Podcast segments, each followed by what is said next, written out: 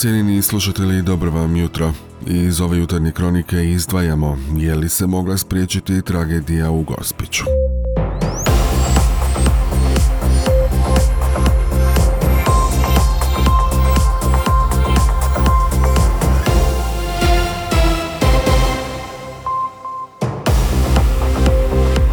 Dobro jutro. Na području Zadarske županije na jučerašnji dan 51 i novi slučaj zareza i koronavirusom. Testirane su 224 uzorka. U opću bolnicu Zadru na COVID odjelima hospitalizirano je 15 bolesnika, dvojih na respiratoru. U specijalnoj bolnici za ortopediju u Biogradu na moru od koronavirusa liječi se 8 pacijenata. Ove godine u Hrvatskoj ubijeno je 11 žena. Nakon stravičnog zločina koji je šokirao Hrvatsku u kojem je 36-godišnji muškarac pokušao ubiti svoju 27-godišnju suprugu, ali i 21-godišnjeg muškarca, postavlja se niz pitanja, među kojima je vjerojatno najvažnije ono kako spriječiti femicid. Nažalost, to pitanje uvijek biva postavljeno tek nakon što se tragedija dogodi. U slučaju Gospića riječ je bio recidivistu, Policija i Centar za socijalnu skrb već su postupali u ovoj obitelji. Postavlja se zatim pitanje jesu li u ovom slučaju zakazale institucije. Neva Tole, koordinatorica autonomne ženske kuće Zagreb, drži da je teško jednostrano odgovoriti na to pitanje, ističući da postoji mogućnost da je pogriješila policija, ali i da je pogriješio sud. Teško je odgovoriti na to pitanje jednostrano, naime Moguće je da je pogriješila policija, ne znam, e, ovisno o tome kako je dobro, kvalitetno, dovoljno, nedovoljno dobro napravljen e, za sud e, prijedlog kaznene prijave. On može biti odličan, pa sudac nema argumenata i elemenata da odbaci pritvor i zadržavanje u pritvoru, a može biti i nedovoljno kvalitetno napisan, pa sud mora odbaciti pritvor. S druge strane, ako je policija učinila kaznenu prijavu tako kvalitetno i poslala ju istražnom sudu, a istražni sud je vlastitom odlukom donio, naime sudac istražni, vlastitom odlukom donio procjenu da nema veće opasnosti, tada je odgovoran istražni sudac. Osumnjičenik je dobio zabranu pristupa na 50 metara, a pitanje koje se postavlja je li takva mjera učinkovita, odnosno treba li ju postrožiti. Tole smatra da je riječ o smiješnoj mjeri. 50 metara i zabrana pristupa na 50 metara je smiješna.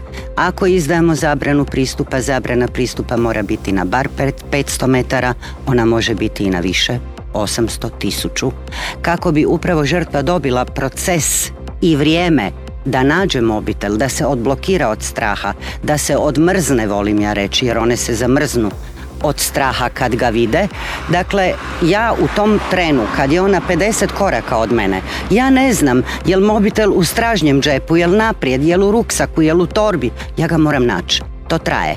Mhm. Dakle, 50 koraka je apsolutno 50 metara, je nedovoljno. Potom, jako puno, jako puno procesuiranih zlostavljača koji dobiju zabranu pristupa, obično je ona u najvećoj mjeri na 50 metara, jako ih puno tu mjeru krši. Naša sugovornica upozorava na to da postoji veliki broj procesuiranih zlostavljača koje kad dobiju zabranu ništa ne sprečava da tu mjeru krše. Ne, ne budu kažnjeni. Zabrana pristupa je sudska sankcija, to je mjera.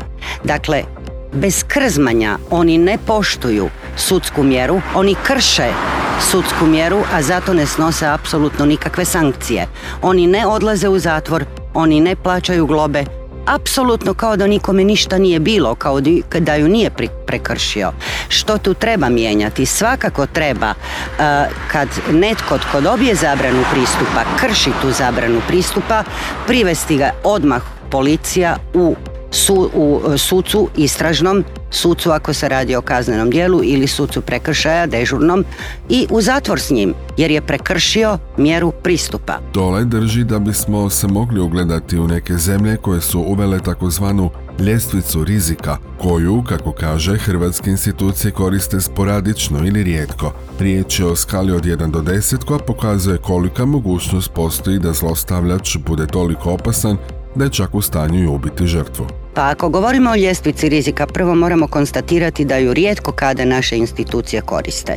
Policija vrlo sporadično i vrlo rijetko, e, koliko je meni poznato pravosuđe gotovo uopće ne, državno odvjetništvo gotovo uopće ne. Dakle, kao prvo moramo ju uvesti u primjenu, sve pristojne države to rade. To je skala od 1 do 10 koja pokazuje koliko je moguće da taj isti zlostavljač zapravo bude toliko opasan da je čak i u stanju ubiti žrtvu. Ovdje je bjelodano jasno da je on to bio u stanju učiniti. Zašto? Prvo, oteo je, drugo, prije pet dana ju je napadao, treće, kada ju je oteo i zaključao u sobu, zavezao joj je ruke, četvrto, govorio joj je dok je bila u toj potpuno nemoćnoj pozi, zaključana i svezanih ruku ubiću te. Dakle, više od toga vam ne treba, a da znate da je tu potencijalno femicid moguć. Još nije stiglo vrijeme da nam Andrej Plenković obzdani svoj veliki jesenski paket mjera za borbu s cijenama struje i plina, ali doznali smo da mirovine svima idu gore, i to od rujna. Bake i djedovi s najnižim mirovinama od 1836 kuna dobit će 113 kuna više. Oni s prosječnom mirovinom od 2707 kuna mogu očekivati povećanje od 167 kuna, a korisnici najviših mirovina, poput Saborske, od 10.650 kuna dobit će 660 kuna više. I uz 100 kuna više umirovljenici će imati manje nego lani. Što vlada treba napraviti da lakše podnesemo inflaciju, u RTL Direktu komentirao je Radimir Čačić. Jedna odmah, nadograđujem se na ovo o čem ste do sad govorili, nama naš sustav predviđa da se 70 posto povećanje mirovina vrši na bazi negativnijeg faktora od dva. Dakle, ili inflacija ili porast plaća. Dakle, ovdje je inflacija i 30% porast plaća. Kad bi pratili inflaciju u 100%, dakle negativni faktor, onda bi cijela priča bila bitno bolja. Ne? Sad inflacija je 12, mi dobijemo 6-6 više. Prema tome, prva i jednostavna mjera bi mogla biti da se u ovom kriznom vremenu prati negativniji faktor, dakle inflacija. To je recimo nešto vrlo jednostavno i vlada bi to mogla učiniti i ta mjera bi bitno pomogla. Mirovina, ne? To je povećanje mirovina, ali na bazi povećanja inflacije. Direktno prate povećanje inflacije. Sad ne. Nominalno e, mirovine idu gore, a de facto one će biti za otprilike 30-40% niže nego što su bile u odnosu na inflaciju. Evo što je kazao da bi trebali prepisati od ostalih članica Europske unije. O socijalno ugroženima sigurno sve zemlje u Europi, pa i Slovenci, i ne samo Slovenci, Slovenci kao prvi susjedi, jel? Uh, daju pakete za socijalno ugrožene.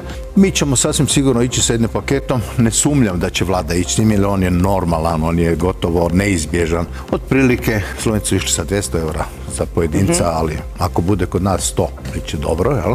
Dakle, 100 eura jednokratna pomoć za samca i onda po 50 eura za daljnjeg člana obitelji. Prvo, mirovine trebaju u potpunosti pratiti inflaciju, a ne samo 70%, što do sada vlada nije ni najavila, ja ovdje na tome rekao bih inzistiram, ili to zdrav razum. I drugo, paketi koji se daju ne svima, ne nužno mhm. svima, bilo bi najbolje svima naravno, ali ne nužno svima, ali sigurno socijalno ugroženima, dakle onima koji primaju socijalnu pomoć ili po bilo kojem drugom kriteriju, koji se sastoji jednokratno 100 do 200 eura pojedincu i onda ako se radi o obitelji još po 50 eura za člana obitelji, jer naravno da obitelj ne troši po pojedincu jednako kad stanuju svi u istom stanu, jel? E, Imaju grijanje, plin i tako dalje. Čačić se osvrnuo i na to trebali zamrznuti cijene goriva. Naravno, to sasvim sigurno neće biti rješenje. Rješenje će biti samo jedino u tržištu i tu nećemo imati drugih e, mogućnosti. Ono što sasvim sigurno imamo kao mogućnost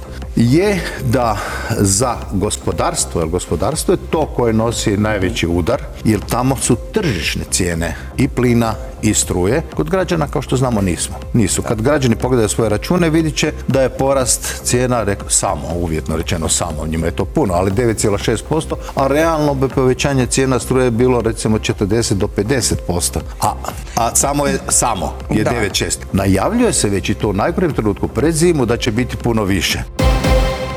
Kamp Krešimira Ćosića ovog će tjedna zadarsku djecu i mlade naučiti vještinama košarke, ali i mnogim drugim stvarima kako bi i zavoljeli sport koji je proslavio Zadar i velikana košarke Krešimira Ćosića. Isto imena udruga ovaj će tjedan u suradnji sa BC školom košarke Hrvoja Perinčića te sportskim centrom Višnjik besplatnim kampom nastaviti edukacije koje su započete u Pazinu i Zagrebu. Kamp je namijenjen djeci od 8 i 9 godina, svakim danom do petka od 9 do 12 sati. Unutar tog perioda djeca će naučiti osnove košarke, o povijesti košarke, zdravoj prehrani, sportskoj psihologiji, fair playu i drugom, ističe Zdenka Zrilić do predsjednica udruge Dani Krešimira Ćosića. Djecu će podučavati i trener Vladovanja kao posjeći im doći i gosti iznenađenja. Kamp u Zadru traje do petka 26. kolovoza, kada će u 11 sati biti podijeljene diplome te održan ogledni sat košarke za roditelje. Nadzorni odbor košarkaškog kluba Zadar broji dva nova člana. Dario Kljajić i Arsen Travica, pobjednici prvih povijesnih demokratskih izbora navijača za nadzorni odbor košarkaškog kluba Zadar. I iz udruge Grad Košarka obavijestili su kako je 78,82% glasača glasovalo za Darija Kljajića, 46,8% za Arsena Travicu, 40,89% za Denisa Krupića, a za Veljka Nisetea 17,24%. Glasovala su ukupno 203 punoljetna člana grada Košarke s pravom glasa. Evo i kratkih crtica i životopisa ove dvojice. Dario Kljajić rođen je 86. u Zadru, magistar je ekonomske struke. 2011. završava ekonomski fakultet u Rijeci, smjer menadžment. Od 2011. radi u OTP banci na poslovima razvoju napređenja prodaje, a 2018. postaje direktor odjela za upravljanje iskustvom klijenata. Na toj poziciji nalazi se i danas. Arsen Travica rođen je 68. Ljubav prema košarkaškom klubu Zadar i košarci naslijedio od oca, a klub prati još od 70. godina prošlog stoljeća. Studirao je na matematičkom odjelu PMF-a u Zagrebu, smjer matematička informatika i statistika. Ima neprekinuti radni staž od 93. godine uz dugogodišnje iskustvo u bankarstvu u područjima regulatornog i internog izvješćivanja. Danas radi na poziciji analitičara prodaje u Hrvatskoj poštanskoj banci. Više od dvije godine je proveo upravljačkim poslovima u ŽKK Novi Zagreb, gdje je vršio dužnost potpredsjednika uprave i predsjednika uprave.